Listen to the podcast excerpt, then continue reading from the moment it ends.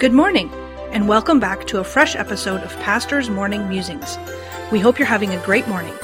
This morning, Pastor Jeff will share with us another great thought from the Word of God. Pastor Jeff, where will we be musing this morning? Good morning. Today we'll be in the book of Acts, chapter number 8, beginning in verse number 26. And the angel of the Lord spake unto Philip, saying, Arise, and go toward the south unto the way that goeth down from Jerusalem unto Gaza, which is desert. And he arose and went, and behold, a man of Ethiopia, a eunuch of great authority under Candace, queen of the Ethiopians, who had the charge of all her treasure, and had come to Jerusalem for to worship, was returning, and sitting in his chariot, read Isaiah the prophet. Then the Spirit said unto Philip, Go near, and join thyself to this chariot.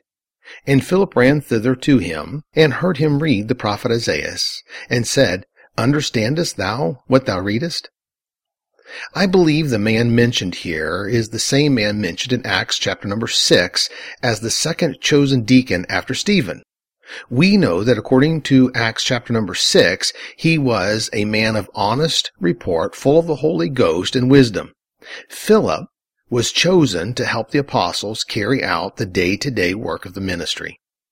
We are told that the angel of the Lord spoke to Philip and gave him a task that needed to be done for the cause of Christ what needed to be done? Well, the first instruction to Philip was go. Philip was only told the path to take, but not what he would be doing or where he would be going. Philip just obeyed and got up and he went. As Philip traveled, he saw a royal entourage with a man of great authority traveling back to Ethiopia. He had been in Jerusalem, and something there had pricked his heart. I wonder if it was a soul winner. We don't know, but we do know that for whatever reason he was reading in the book of Isaiah.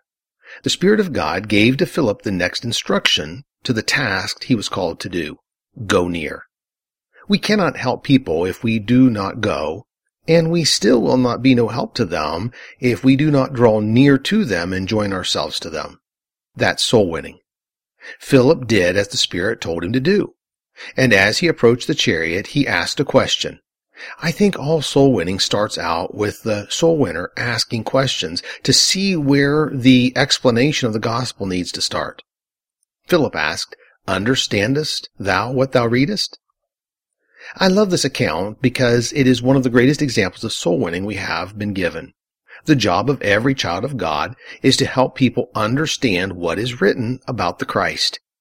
We are told that Philip, in verse number 35, opened his mouth and began at the same scripture and preached unto him Jesus. The great necessity and command of God is to first go, then it is to join yourself to someone who is lost and hungry to understand, then it is to teach and to preach the gospel of Jesus Christ, helping the lost to understand the words written in the testimony of the Word of God. So let me leave you with this one last passage of scripture for today. This is Romans chapter number 10, verses 13 through 15. For whosoever shall call upon the name of the Lord shall be saved. How then shall they call on him in whom they have not believed? And how shall they believe in him of whom they have not heard?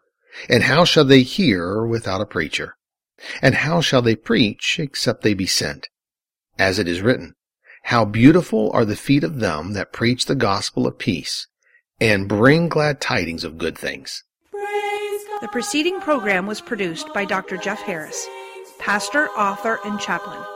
Please tune in again tomorrow morning for another fresh episode of Pastor's Morning Musings.